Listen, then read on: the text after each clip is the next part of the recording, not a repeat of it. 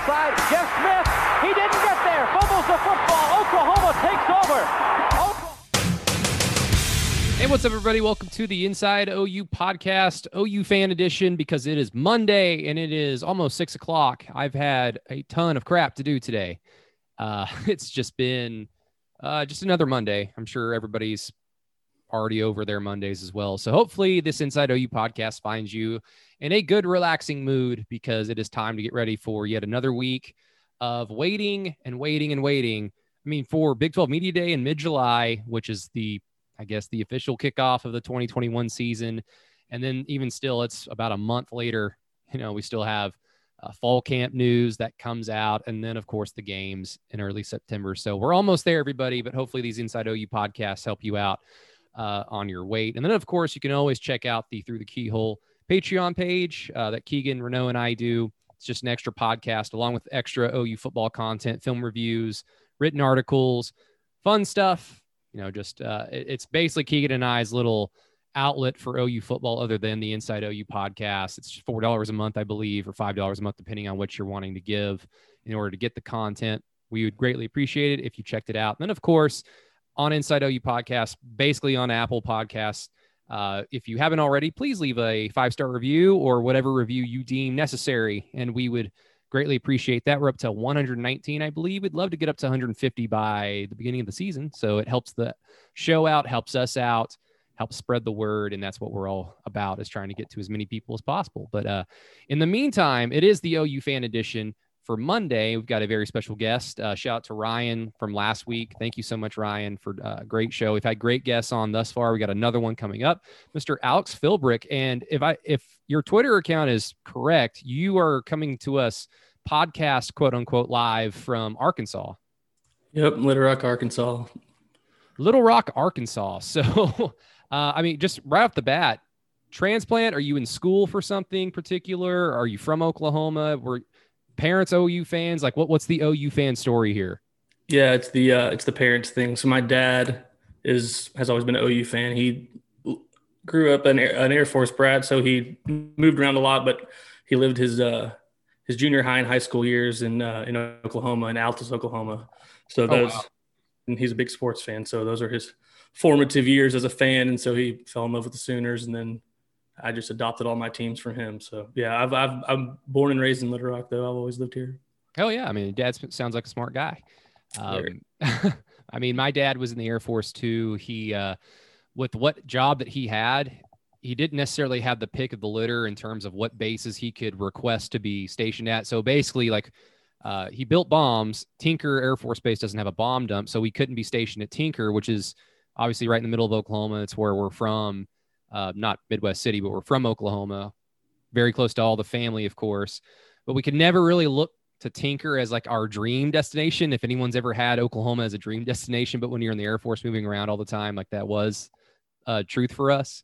But Little Rock, Arkansas, like that air base has a bomb dump, and that was basically as close as we could get next to Dyess Air Force Base, uh, which is where we lived at for about six years in Abilene, Texas. And so we were probably one of the few people in the country, Alex, that were waited waiting with bated breath every time my dad's tour came up and wherever we were living is please Little Rock, Arkansas, please, please send us to Little Rock, Arkansas. We just want to see our family, but uh, unfortunately, that was never the, never the case. I'm sure Little Rock is very lovely, though.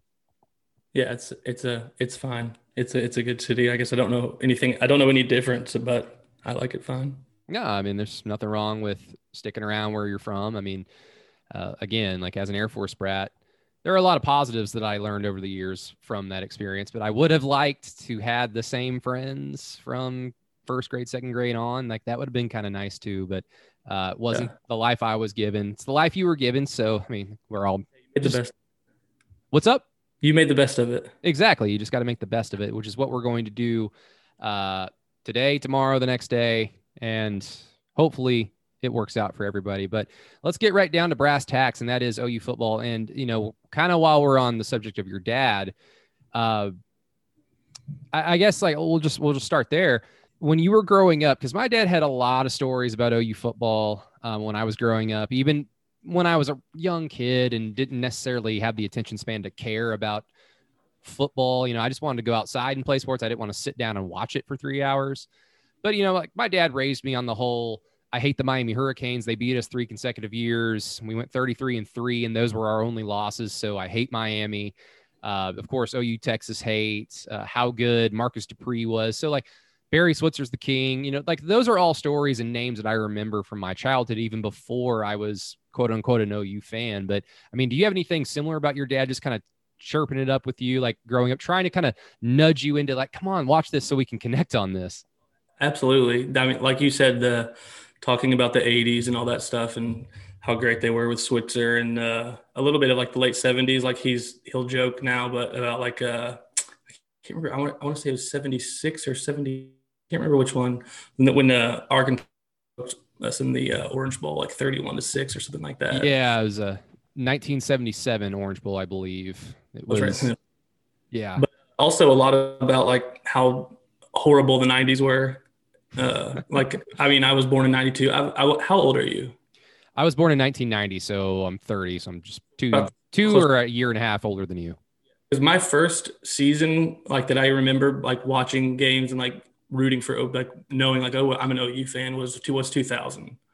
Um, yeah, it was like you know I like from then and then in the few years after that he kind of because I was like oh well, this is this is all I know so like we we win every game and we're the, oh you don't you don't know we came out of some dark times now but yeah but pretty similar. I listening to uh not to go on too long but listen just listening to your podcast over the past year or two, whatever, I feel like we have a lot of similarities as in, in uh, as far as our OU fandom goes. Oh boy, uh, age is like is one a big thing, but like hearing you talk, you know a lot about like the history and like players of like the early 2000s and all that stuff. You're very familiar with that, and I'm very much the same way. And uh, it's not like it's not just like a not that saying that a lot of U fans are like this, but just like the Lincoln Riley era or the past six or seven years, whatever. It's like I remember like the Superman play. I remember watching the Superman play as, as a 10 year old, like all that kind of stuff. But uh, yeah, I feel like we're we're pretty similar. And like the how how you talk about the 2008 team being your favorite team. Until 2017, that was I was the same way about two. That My favorite OU team was the 2018, team. But uh, yeah, so I think our, our fathers both had a, a big impact on our fandom for sure. Yeah, exactly. And you know, kind of what I my little thought exercise is to try to explain to I mean not necessarily you because we're about the same age, but like younger people that I interact with on Twitter. So you're talking about kids who are kids, young adults that are in their early 20s or even in their late teens that I talk to and they don't you know, they don't have a an actual live memory of the Roy Williams play in 2000 the 2001 OU Texas game. They don't have a they don't have a memory of OU destroying Seneca Wallace and Iowa State when they came to town in 2002 and they ruined his Heisman campaign. Yeah. And so what I usually try to do is just imagine if Twitter was a thing back in those days. Like Twitter would have lost its shit if it was around when Roy Williams took the leap and got Chris Sims. Like it would have just broken. Like that yeah. was two top five teams playing in the game the game of the week. Uh, had gigantic national title aspira- uh, aspirations, even though uh, neither team that year made the national championship. Uh, but it was an incredibly fun defensive game. You know, there wasn't a lot of offense, but Roy's play, like that stands the test of time, even even up to this point, as one of the few rare, exciting plays that anyone's probably ever seen. And if Twitter was a thing, like just the videos, the hyperbolic, like, oh my God, what did we just watch? Like that would have just been incredible. But I mean, you're kind of talking about it how a lot of people were just not necessarily stuck with the Lincoln Riley era, but a lot of OU fans that have kind of cut their teeth on late Bob Stoops years, then Lincoln Riley, you know, along with social media. That's just that's their wheelhouse. And it's really hard to go back just because we're so used to having every single bit of information available to us. Mm-hmm. that stuff from the 90s or the 80s that requires a little bit more digging and it's not as easily accessible. It just doesn't seem like i mean I, am look i'm not trying to put anybody down. It just it doesn't seem very relevant to a lot of younger people. And i i understand that but i would just really try to encourage people like when you have time and there's nothing else you have to do on that day like read bootleggers boy by barry switzer. Read like the undefeated about the wilkinson undefeated years. Like it's just interesting and fascinating how different the game is how similar the game is and truly how great the program ou has over the last 60 70 years Yeah, and to, uh, just to touch on like the Superman thing one more time, like the obviously the play itself is the best part of it of that whole thing, but the like Brent Musburger's call also Yeah. right after it happens is awesome. He's like, that's why he's the best, the number one safety in all of the land or whatever. Just it's like about that. But yeah, you're right. I mean, I remember reading Bootlegger's Boy in like probably seventh grade, seventh, eighth grade, something like that, learning a bunch of stuff about that. And like his relationship with the ball. I always thought that was the most interesting part to me about that book. But yeah, you're right. It's there's so much to dig into if you're an OU fan and you're interested in that kind of thing. So I that's me. And so I always enjoyed enjoyed doing that also. Yeah, and I'll get this, you know, off the bat as well. Uh, you said that we were fairly similar in our OU fandom. I hope that that's not 100% true because I'm insane, and I don't wish that crazy. You know, we don't need to get into everything about me because this is your show today. Uh, but I, I would not wish that stress and anxiety on anybody else. You don't have to wish it on me. It, it was, it was, yeah. It, it's already, it's been, it's been a part of me since I don't know, since I was a seven year, eight year old kid or whatever. Yeah. But yeah, we have. I think we have a lot of similarities. Not hundred percent of the similarity, not hundred percent, but there's one thing that I do want to ask you about at some point uh, that we don't have in common as far as our fandom goes. But we can do that. Later. Oh hell, hell! I mean, you said it. Like, again, this is your show. I, I've got some questions that I kind of ask all the guests. So uh, let's just take that opportunity. Go ahead and ask. Okay, so it's about your feelings towards Bob Stoops.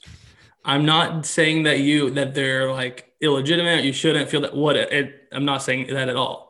I just I just don't know the reason why. I've heard you reference that many times, but I, I've never heard like the specific reasons why. I would guess it has to do with how things kind of fizzled out towards the end of his his uh, tenure before the before Lincoln got there for those couple years. But that's what that was the main thing that I wanted to ask about you.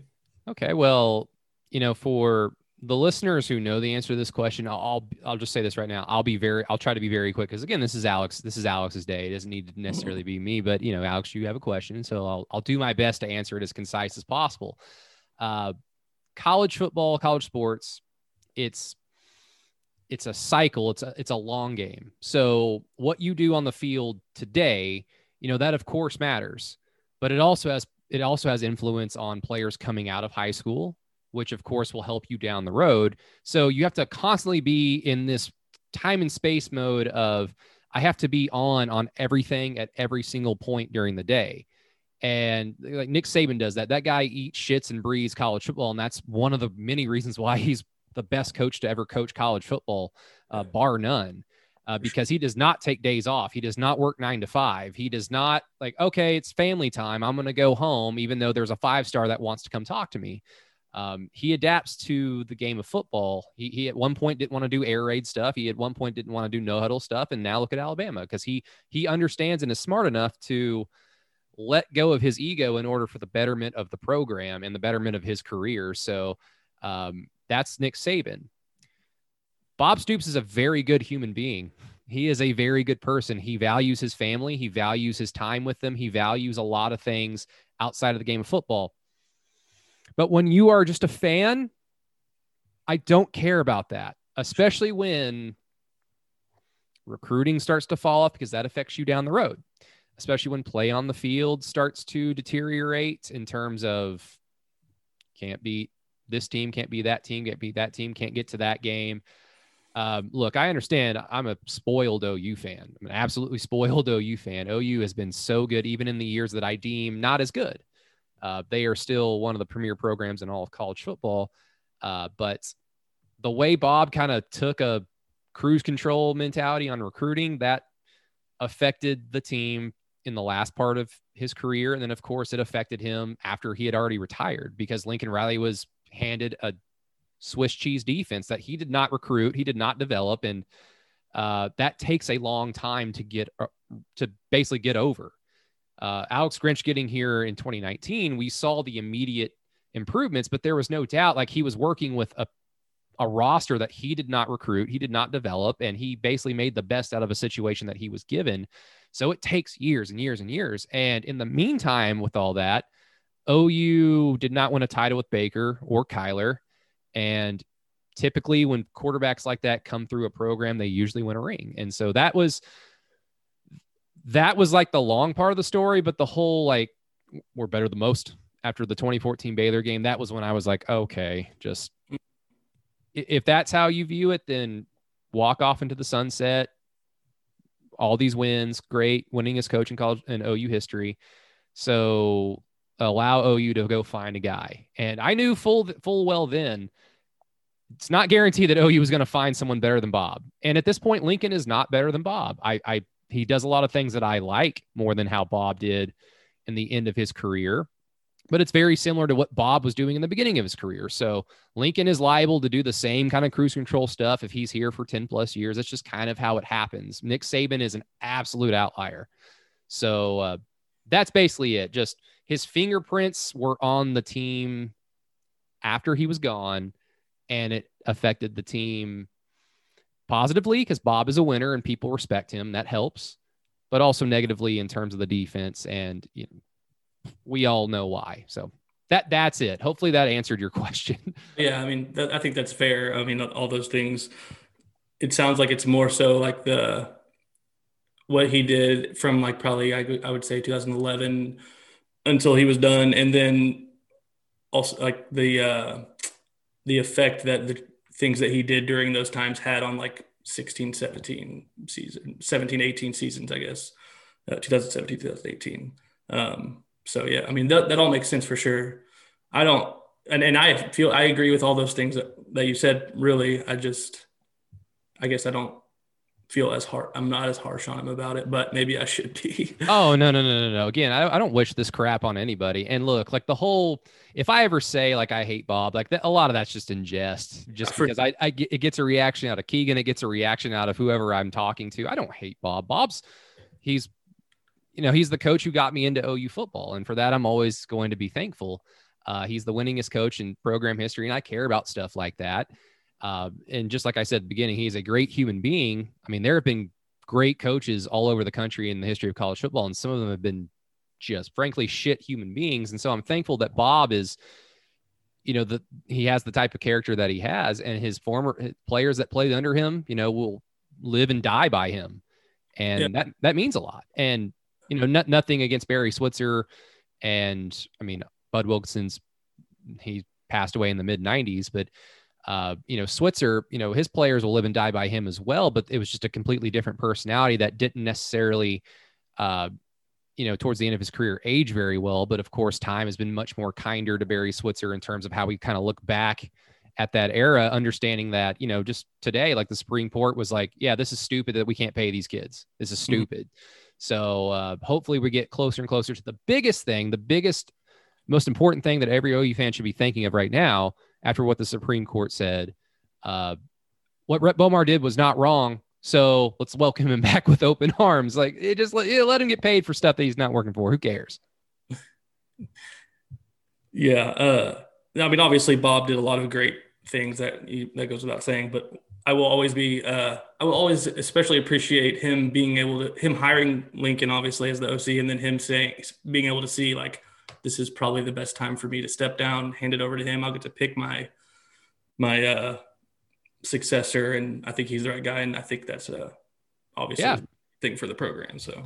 Yeah, it's it's incredibly rare. I mean, the only time I can ever think of something somewhat similar is when Bobby Bowden stepped down from Florida State and gave the keys to Jimbo Fisher when Florida State still had a lot of talent. And they, of course, uh, they won a title uh, with Jameis Winston and uh, and Jimbo Fisher, but uh, even then, like Bobby Bowden retired because he was old.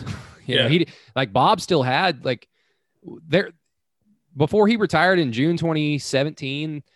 If somebody asked me like, how long do you think Bob's going to coach? I would say at the earliest after Baker Mayfield like is done playing football after this season, and at the latest, I could see him coaching into the early 2020s because after Baker's here, then it's going to be Kyler Murray, and and back then none of us thought Kyler was going to win the Heisman in one year in Bolts. Like we, I, I kind of thought Kyler will be the quarterback at OU for two years. It'll yeah. take him a year to kind of get the get the gist of being the QB one, and then second year will be like Kyler Murray unlocked. But Kyler Murray was an absolute phenom the day he stepped on the field. So shame on me. So uh, Bob had a long time still to coach. I mean, he's still, you know, doing the big noon kickoff thing. He coached in the XFL for a year. If he wanted to coach, he could have coached for another five or six years. But it's truly unique and special what Bob did in terms of stepping down and giving the keys to Lincoln because um, I, I, think as time goes on, like I, I'm going to hurt myself here. I think OU is going to win a national title in the next three years.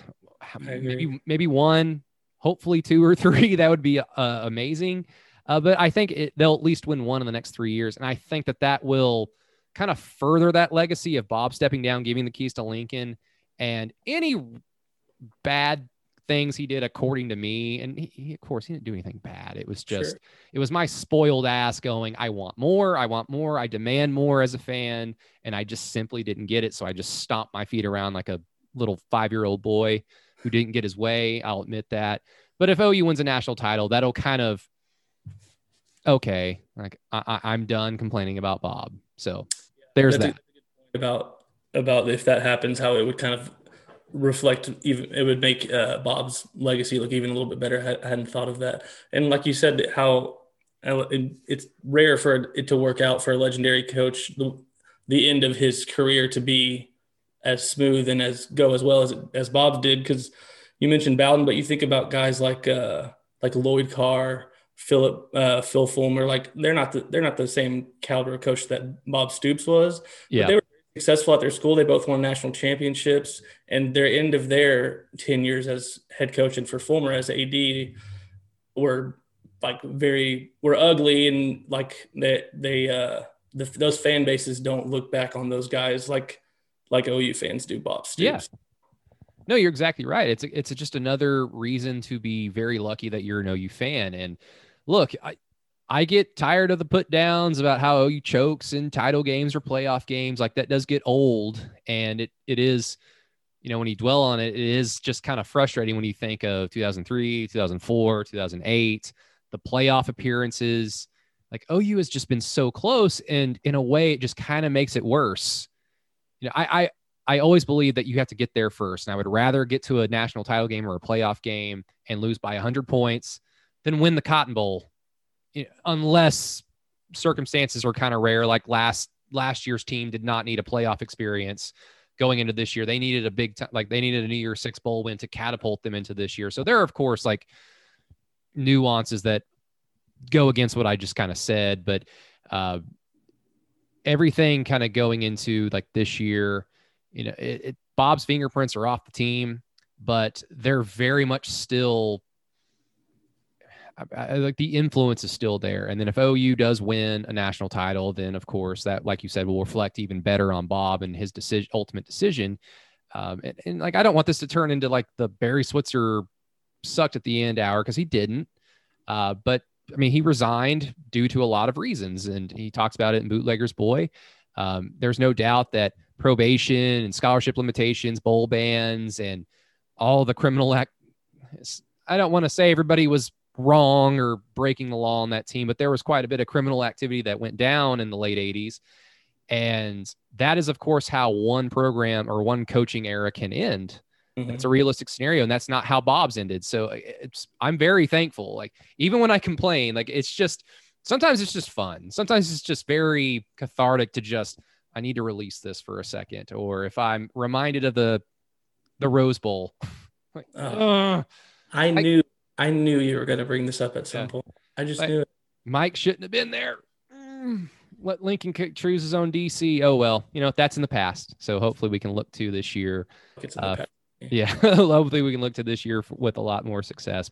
Today's episode is brought to you by Christie's Toy Box, an Oklahoma City tradition since 1979. With over 15 store locations spread all over Oklahoma and even in North Texas and Missouri, Christie's Toy Box has you covered like a Jimmy hat for all your toy desires of the adult nature. It's 2021. Come on in sometime. Their website has been revamped to match the sleek and sexy style one would assume from Christie's Toy Box. It's easy to use and lends itself well to any mobile device, so you don't have to get in trouble at work and use your computer. The shopping experience is amazing, and the only thing that will bite are these nipple clamps. Type in promo code OUPOD for 25% off everything in your shopping cart. Once again, that's capital O, capital U, capital P, O, D. for 25% off whatever you want to spice up your love life or your private reflection period. It's also a fun place to take your mind off things if your favorite team has one inexplicable loss a season. Gee, I wonder who that could mean. One more time, enter promo code OUPOD for 25% off online purchases. Christie's Toy Box, where the fun begins. Now, Alex, now it's my turn to ask you a few questions, uh, and we'll just start off with an easy softball one.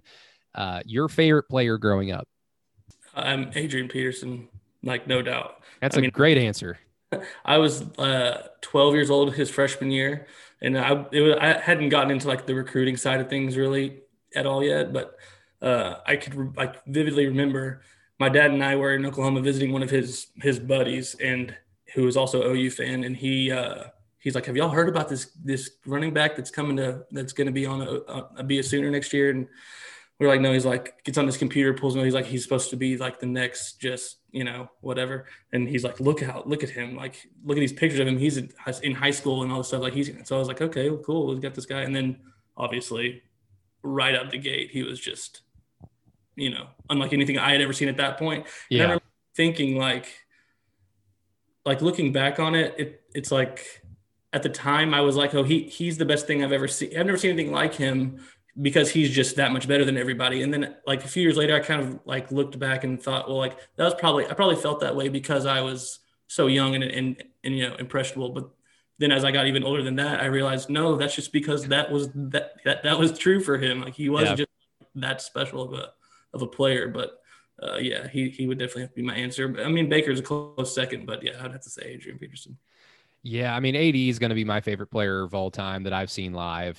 Um, I mean, regardless of sport, you know, I've had the opportunity to cover the Thunder over the last few years, so I've seen LeBron in person. I've seen Giannis Antetokounmpo, Kevin Durant, Russell Westbrook.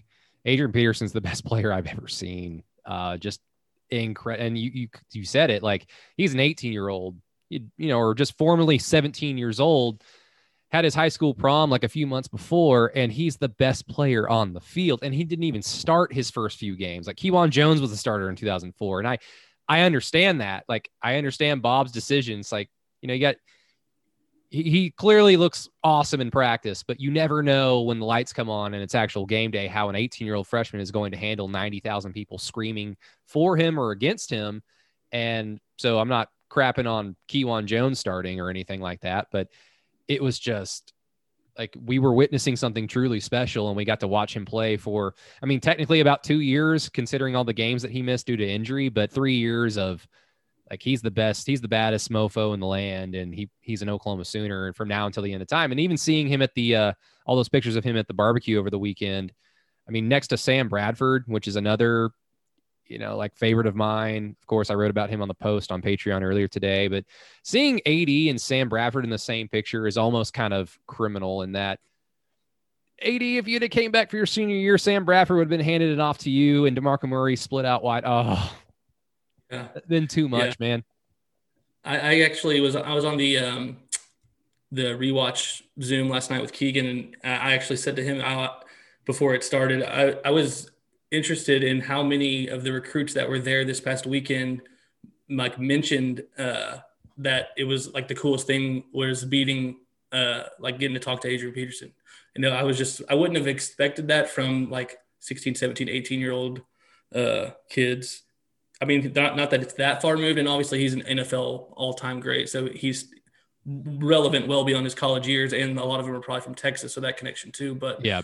I thought, you know, I would have heard more about oh CeeDee, Kyler, you know, Hollywood, all that stuff over. And but there was like he was the most common answer I felt like of the stuff that I read at least. So I thought that was interesting.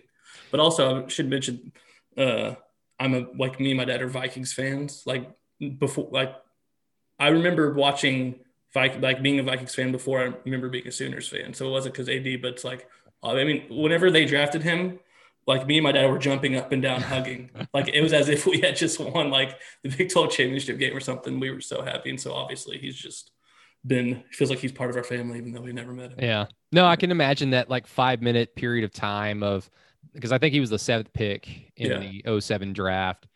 And that five minute period of like the sixth pick that's just been announced and everybody kind of knows like all right AD's the next guy off the board and it's going to the minnesota vikings and he's going to the minnesota vikings and if you're a vikings fan and an ou fan you're just kind of like basking in that awesome badass feeling of oh my god we're getting the best player in this draft right now and this is he's coming to our team. And yeah i mean i became a vikings fan because i'm a, a miami dolphins fan which basically means i'm an nfl ou fan by proxy. Uh, now the dolphins could be pretty good this year. Who knows? Who knows? But uh, Tua keeps throwing picks in the uh, off season apparently. But um, you know, like his uh, eight, AD's Vikings run uh, during his career was I mean, that that MVP season was so much fun and incredible. Still kind of salty. He didn't get like what nine extra yards to break Eric Dickerson's record. Yep. Yeah, but no, like I'm not going to out this person because I love him.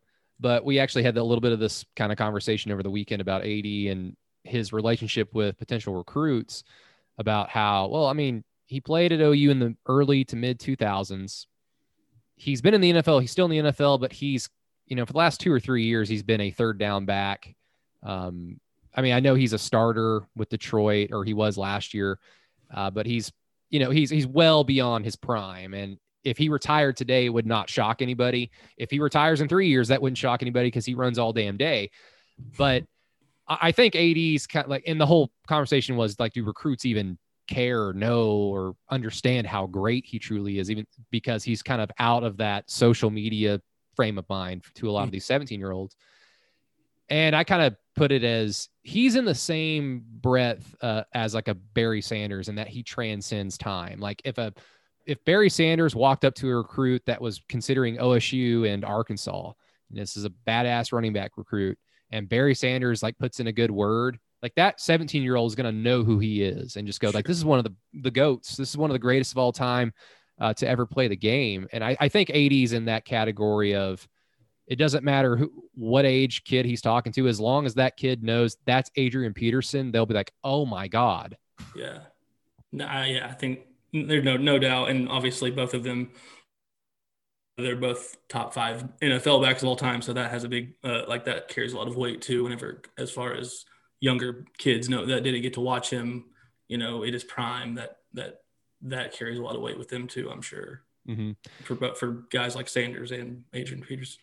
And I've I've said my favorite AD game. I think over the last I think about three or four through the keyhole podcast ago, I talked about the 06 Oregon game and especially the fourth quarter as like my favorite quintessential Adrian Peterson game. I mean, do you have a quintessential AD game? Is it 04 Texas? Is it any of his OSU games where he ran for like 250 yards? Like what what what holds a special place in your memory?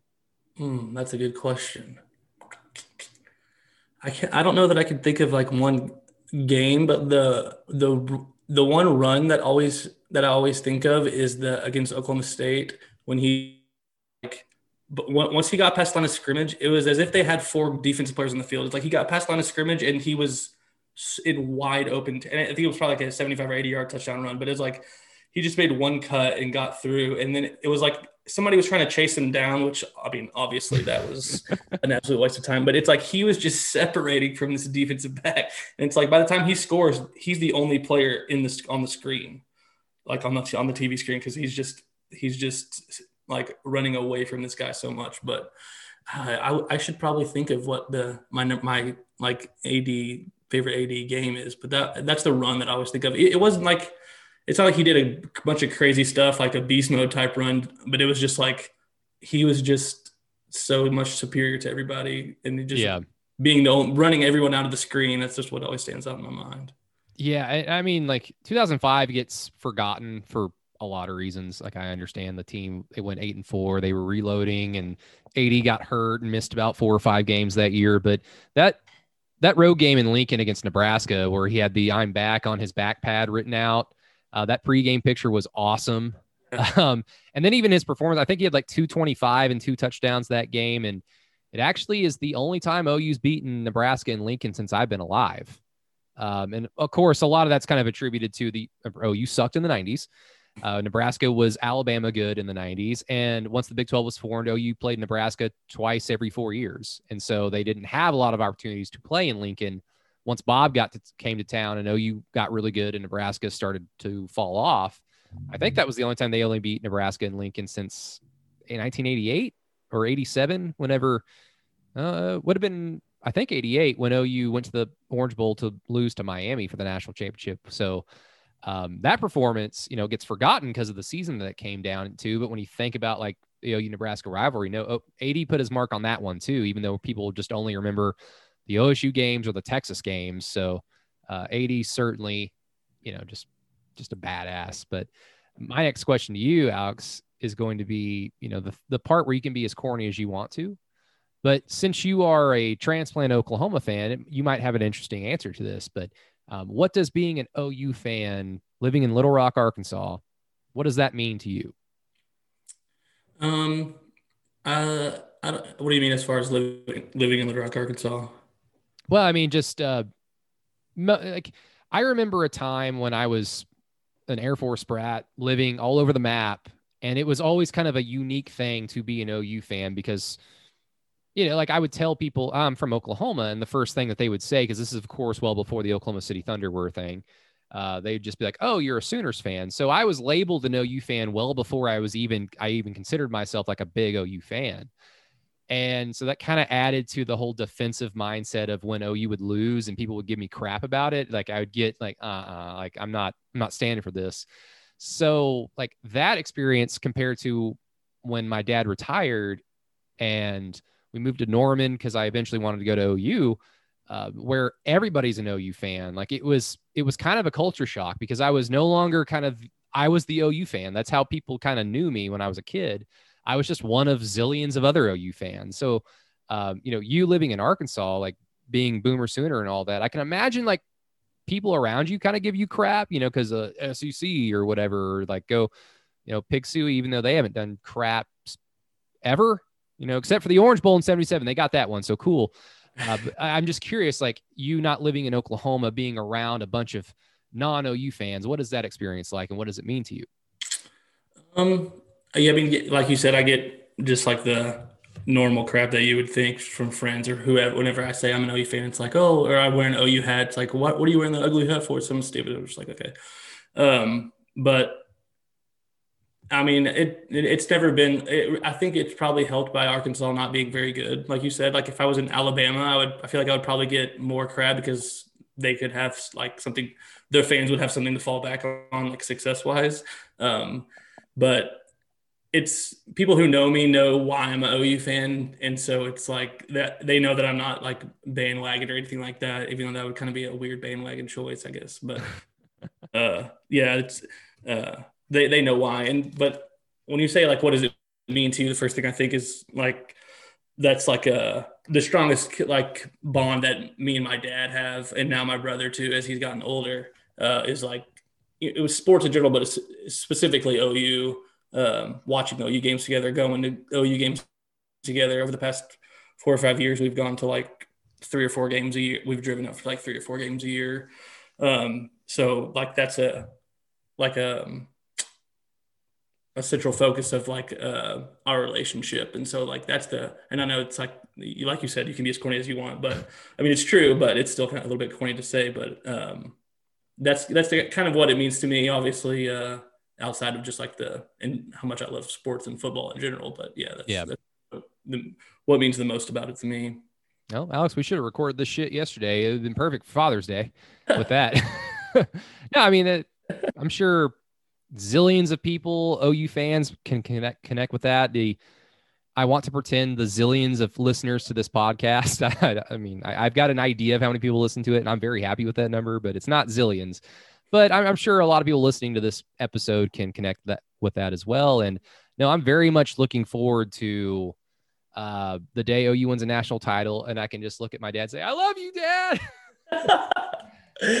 I'm not. I mean, I know. I don't. I hate to even. I don't want to be the one to even mention this, but like, I looked at my dad and I was like, "Sorry, Dad." After the after the Georgia game, like Sony Michel ran in, uh, we were just sitting there, and I was just like, "Sorry, Dad." It's like, what did he do? Like, well, why why am I apologizing to him? But it's just it's kind of the same sort of thing. Yeah, it, there's been a whole bunch of uh, like, you know, like when OU's lost the the Florida game in 2008 for the national title or even like one of the playoff games. And I'll just kind of, my dad and I will just kind of be sitting there bummed out, kind of defeated. And I'll just be like, Dad, like, I want OU to be like the bad boys, like you would describe to me in the 80s. Like if, if that means like probation for two or three years, I just want them to be the badasses again. Like I please and look, they're they are badass. Like that is that is what fans that's how fans think. Because I know there are a few uh, former players who listen to this, and I'm sure they're probably already like getting mad and like, look, I am just a fan and uh, no more. I'm not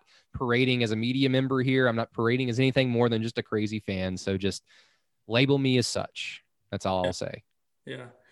Well, I, I don't know if you're like how time wise, how long you're wanting to go, but uh, I was I did want to like talk about this year's team at least for a few minutes. Oh yeah, yeah, that was one of the questions. What you're looking forward to, or whatever. I mean, my dad, my brother, and I, and my, one of our cousins who's who went to OU for grad school, so he's a big OU fan. We have a group text where we just talk about OU. And today we were talking about like what we think people's like, certain player stats will be and all that stuff. So it's been on my mind today. So I was gonna just, I mean, I don't have a specific question, so I guess that's not a very good way to introduce uh, this the topic. But I was just gonna talk about this year's team a little bit, at least as far as what you think about. Yeah, yeah, that was a that was uh, one of the questions I had for you. So, uh, just going into this year, like the first question is kind of the easy one. Like, are you like me and kind of afraid of the fact that you're going to actually believe this year? And maybe you believed two, three years ago, 2017, 2018.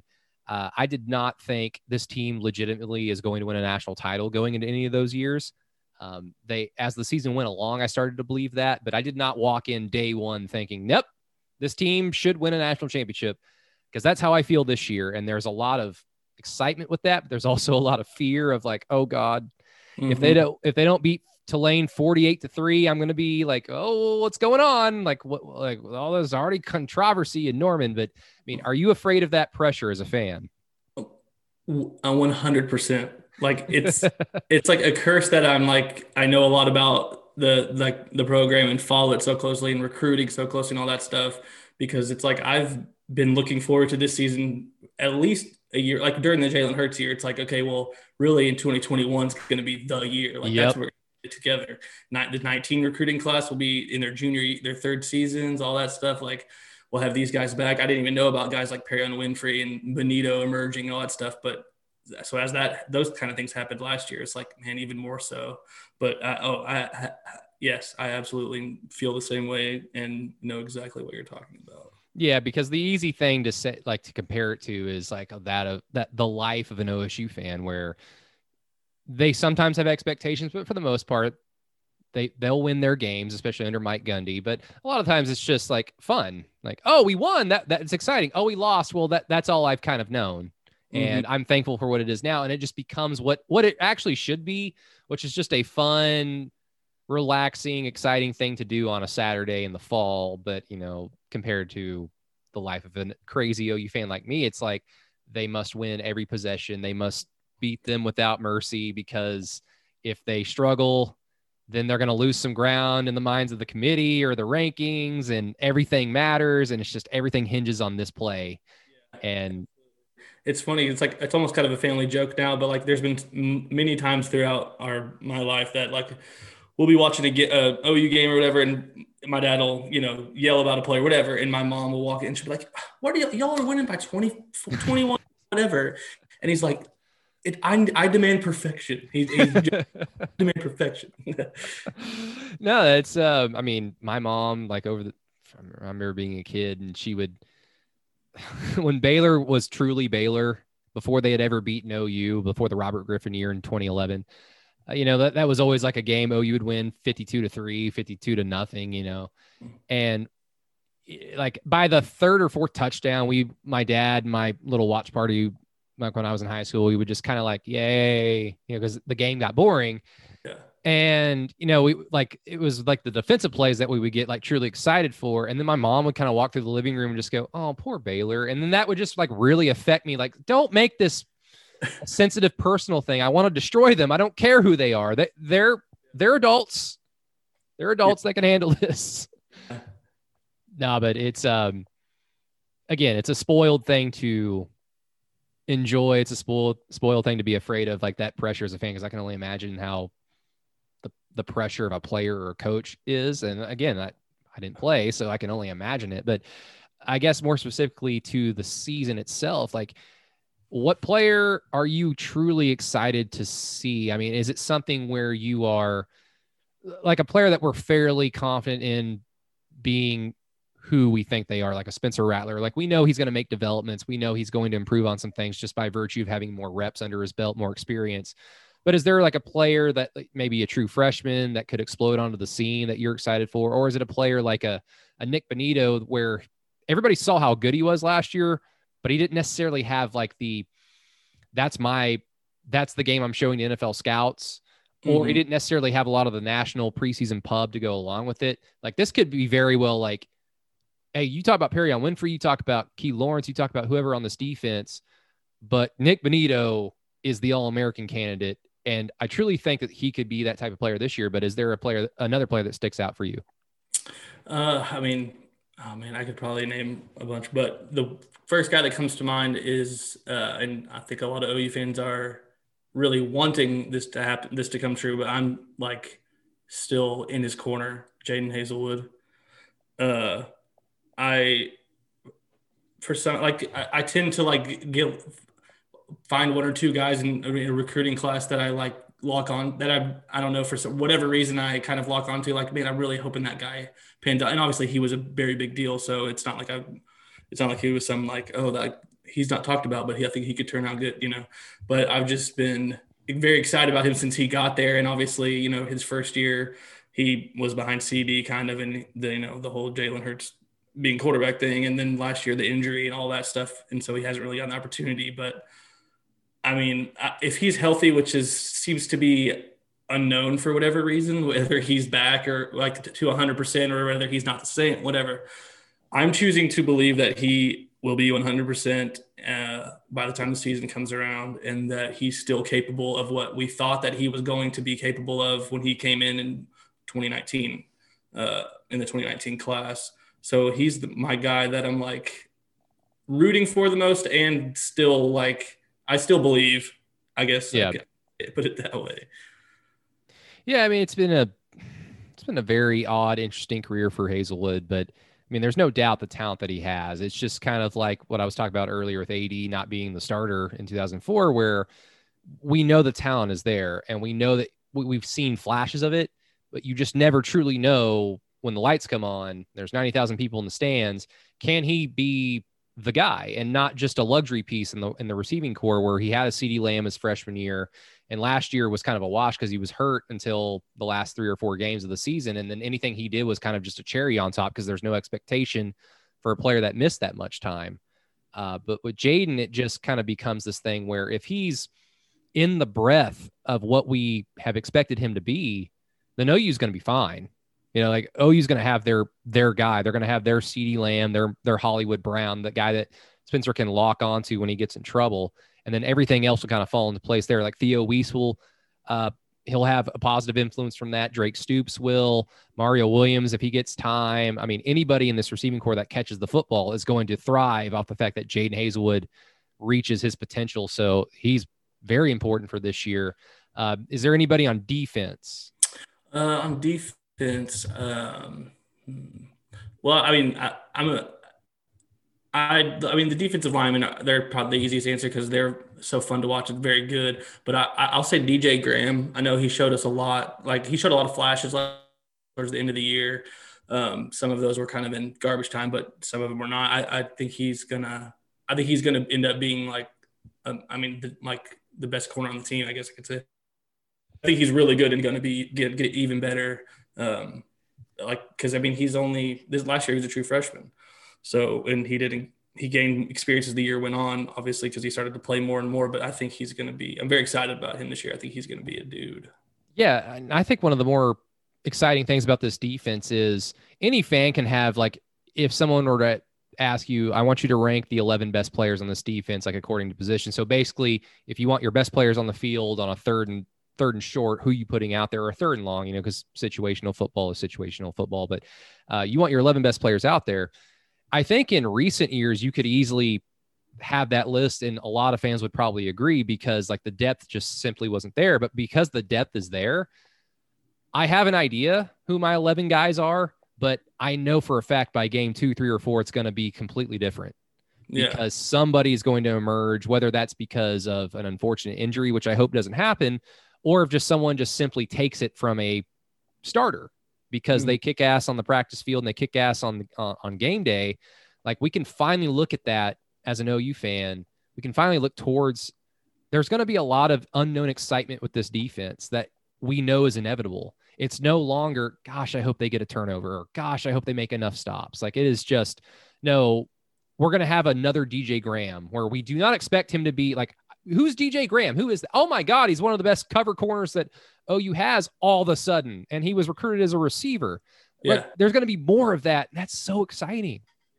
I mean, I, th- I, I think about a guy like Latrell McCutchin. He's not, he would, he's not a guy who would be coming out of nowhere like DJ Graham kind of was because he was a big time recruit. But he, I mean, he's a, he's still a true freshman, and if he had a big impact on the season, I wouldn't be surprised one bit.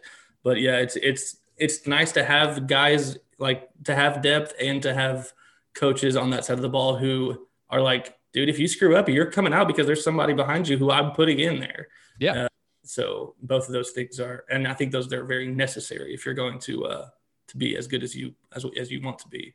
Not not a Bookie fan, I would imagine, Mr. Alex Philbrick, just by that last few sentences. I uh, I, I think he, people were too a little bit too harsh on him. I will say, I, I in my opinion, but he just didn't he, he didn't, didn't live up to the to the hype, which that's not all his fault, but yeah, I, Yeah. I'm, I'm not crying. I'm not shedding tears over over him being gone. Although that's probably the biggest question on the defense is that is that nickel spot, but I think we'll be fine. I mean, I, I don't think it'll be. I mean, hash, hashtag Billy Bowman for Heisman, right? Is that what we're all? Yeah. If he's if he can do it, if he's if he's uh physical enough to do it, I'll be. I, I hope I hope he can do it. I guess it'll be either be him or Cordell likely, but I guess maybe Key Lawrence could or Key uh, Key or um, Justin Harrington can maybe get a look there. But I would think Yeah. it's between those two, Bowman and Cordell. you think OU has one inexplicable loss this year? Or do you think they navigate the, the regular season? It, I, I don't know that I can separate my fan my fanness from that from from that for that question. I, obviously, history tells us that they will, but as I look at the schedule, I, I don't see a loss, of, and, probably most people would say the same thing. Uh, but I'll, when I when I look at the schedule and I try to find, okay, what's that inexplicable loss? Like, what would what would that I feel like I name like five teams because it's it, I'm just trying to prepare myself for anything. Uh, I I'll, I will be shocked if it's Kansas State again. There's no way that it happened. Um, but I, I maybe at Baylor. I don't know. Maybe uh, West Virginia because just like based on the timing of the schedule, I don't I don't know. What about you? Do you are you anticipating that or do you? I think, I think the only thing that I can project because what we can't project is OU shows up on a random Saturday and they are just not the team that we've seen the entire year, like your Kansas State ex- games that have happened over the last two years. Kansas State did well; they played well, they earned some things, but there's no doubt OU just simply slept walk in about half of those two games. So you know it is what it is. Um, I we cannot project that, but what I can look at is the regular season schedule and that they play eight or nine games in a row before a bye week. Yeah. Like that's going to have some type of influence. Now, will it be strong enough to, you know, uh, make OU like eh, strongly influence OU to have a loss? I don't know. But even when they come back from that bye week, like, did they lose any rhythm by just suddenly stopping after playing for two straight months? Like, that to me is the biggest concern because the talent and the coaching is so much better across the board compared to their opponents up until that bye week that I'm just like they shouldn't win they, they shouldn't lose any game and they should win a lot of these games by like double digits fairly comfortably. Yeah, uh, I, I will say I do. I think that the defense being what we expect it to be will help the like help avoid those that inexplicable loss a lot more than it has in the past however many years. Because it, it's hard to imagine the offense being like so bad in a game that we lose like 28 to 24 or whatever. You know, in the in the past those losses have been like 40 to 38, 45, 41, whatever. Uh, and I just, it's hard to imagine anybody, especially on the regular season schedule, scoring honestly over 30 points against us, but at least scoring enough to to beat us in a in a in an inexplicable way where the offense puts up points uh, on the board. But your your point about the bye week being so late in the year is yeah, that's something that is a little bit worrisome too. I mean, it's not first week in November, um, and then right after that, uh, another thing I don't like about the schedule is that we play Iowa State the second to last game because it's like I mean, there's a very good chance that it's like Iowa State, Bedlam, Iowa State again. I just don't really like I I don't know why I'd feel that way, but I just don't really like the playing them three weeks span. I don't know why the Big 12 scheduled it like that, but I don't know why the Big 12 does a lot of things that the Big 12 does. Yeah, I mean, you compare it to like the Big 10 that just bent over more than backwards. Like they bent over uh, they bent over obtuse and then it somehow became acute and then they went full 360 and bent over all the way more for Ohio State last year and they changed the damn rules after the season started so that they can get their team into the playoff. Meanwhile, the Big 12 gives Oklahoma two months straight of football, then a bye week, and then yeah, they potentially set up Iowa State, Oklahoma State, Iowa State for OU. So Big 12 doesn't care. They're just like, hey, we're just happy to be here, essentially, and OU will will utilize everything every positive you give this conference, but we're not going to help you. Yeah, yeah, but I'm, I am glad Iowa State's at home uh, in, in, the regular season. So, and maybe they won't make be there. Who knows? I feel like that. I, I I could see them having kind of taken a step back, uh, but they returned so many starters that it's kind of. I mean, obviously OU and Iowa State are the favorites to to meet in the Big 12 championship. So, I guess we'll see if it happens. Last thing before I get you out of here, Alex, and of course you can follow Alex on Twitter at Alex underscore Philbrick, and it's uh, P H I L B R I C K if you would like to follow our new good friend Alex. Uh, it's the name association game, you know, whatever we want to call it. So I'll say a player, I'll say a coach, and then just one word, one sentence that kind of comes to mind when I say it.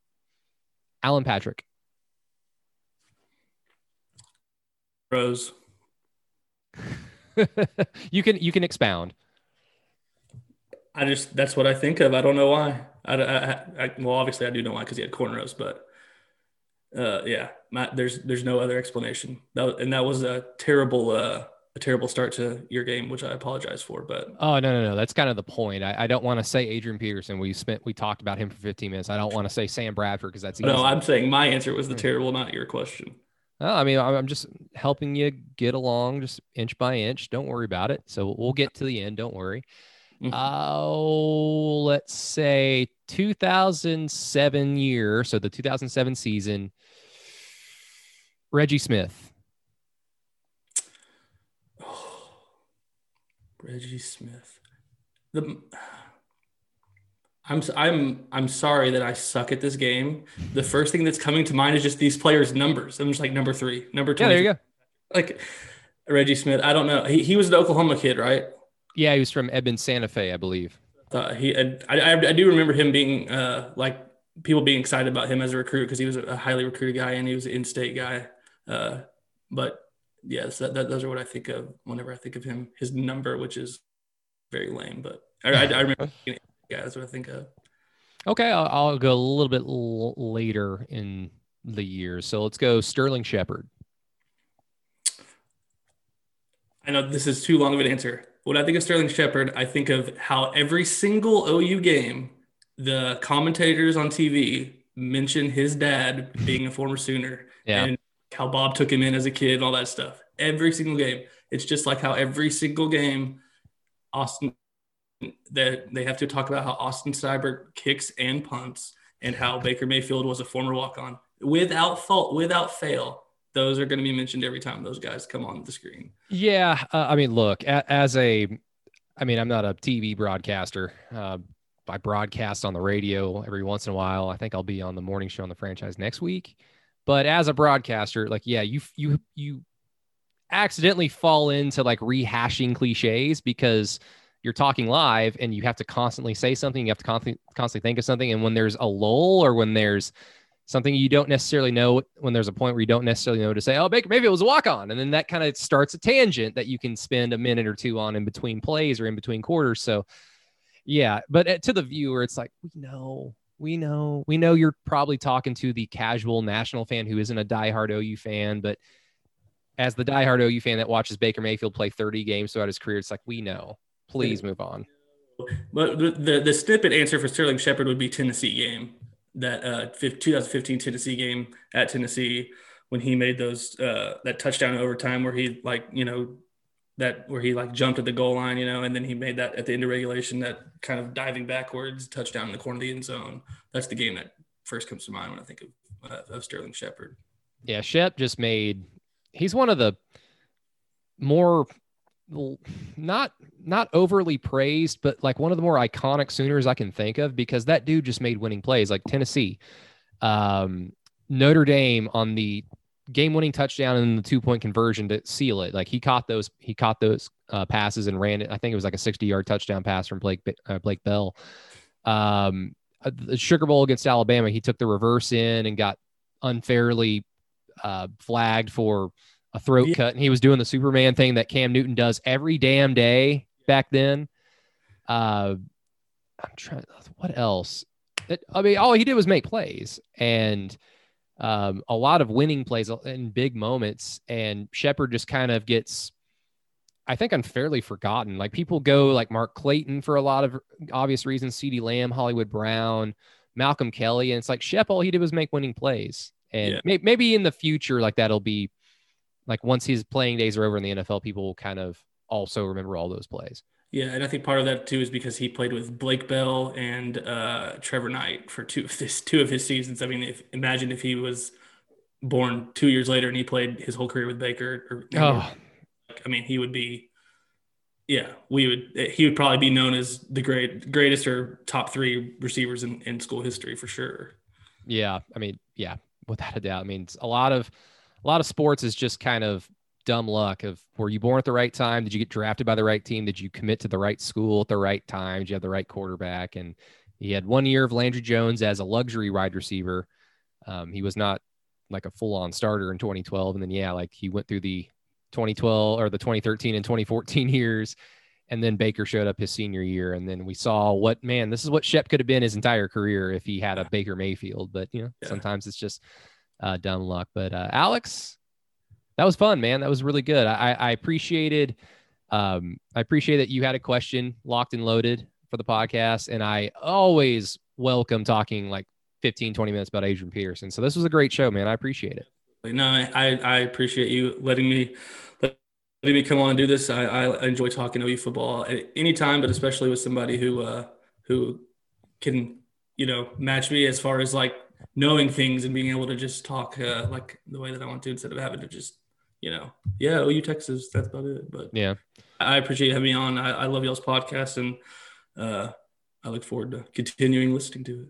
Awesome. Well, yeah, thank you so much for listening to the podcast. Truly, truly appreciate that. Um, you know, it's we record these things in my apartment with just the two of us and then I press a few buttons and I cut a few things and then I upload it and then it's just it's out there. And I like I said I have an idea of how many people listen. I don't get the exact number, but a lot of it is just I hope somebody's listening. I hope someone cares. And so I mean a lot of these OU fan interviews are not necessarily we're trying to pat ourselves on the back, but you know, there are a bunch of podcasts that I listen to, like big ones.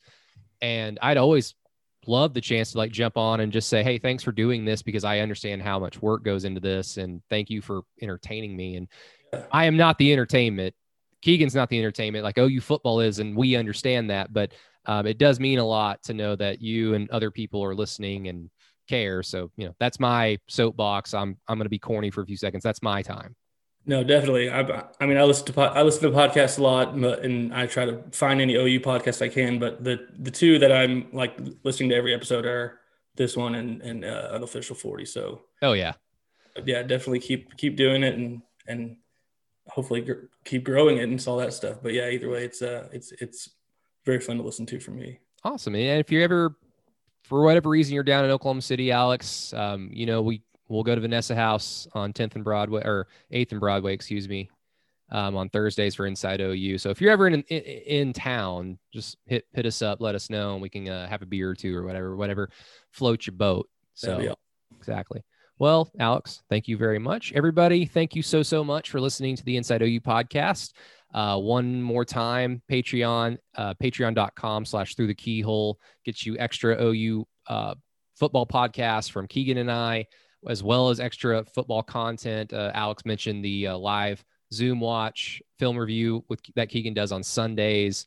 Uh, we do that along with a bunch of other things that we'll eventually do more as we get closer to the season. Uh, but we'll have that ni- that new podcast on Through the Keyhole uh, tomorrow night on Tuesday. And then, of course, we will have Inside OU on Thursday from Vanessa House. So we got a lot to look forward to this week. Uh, but thank you very much for listening to Alex and I talk about OU fandom and even some of my OU fandom, unfortunately, uh, for those that already knew the story. But uh, uh, I wanted to do Alex a solid and give him the 100% truth from me and me alone. So there's that. But everybody, thank you so much. And until next time, we'll talk to you later.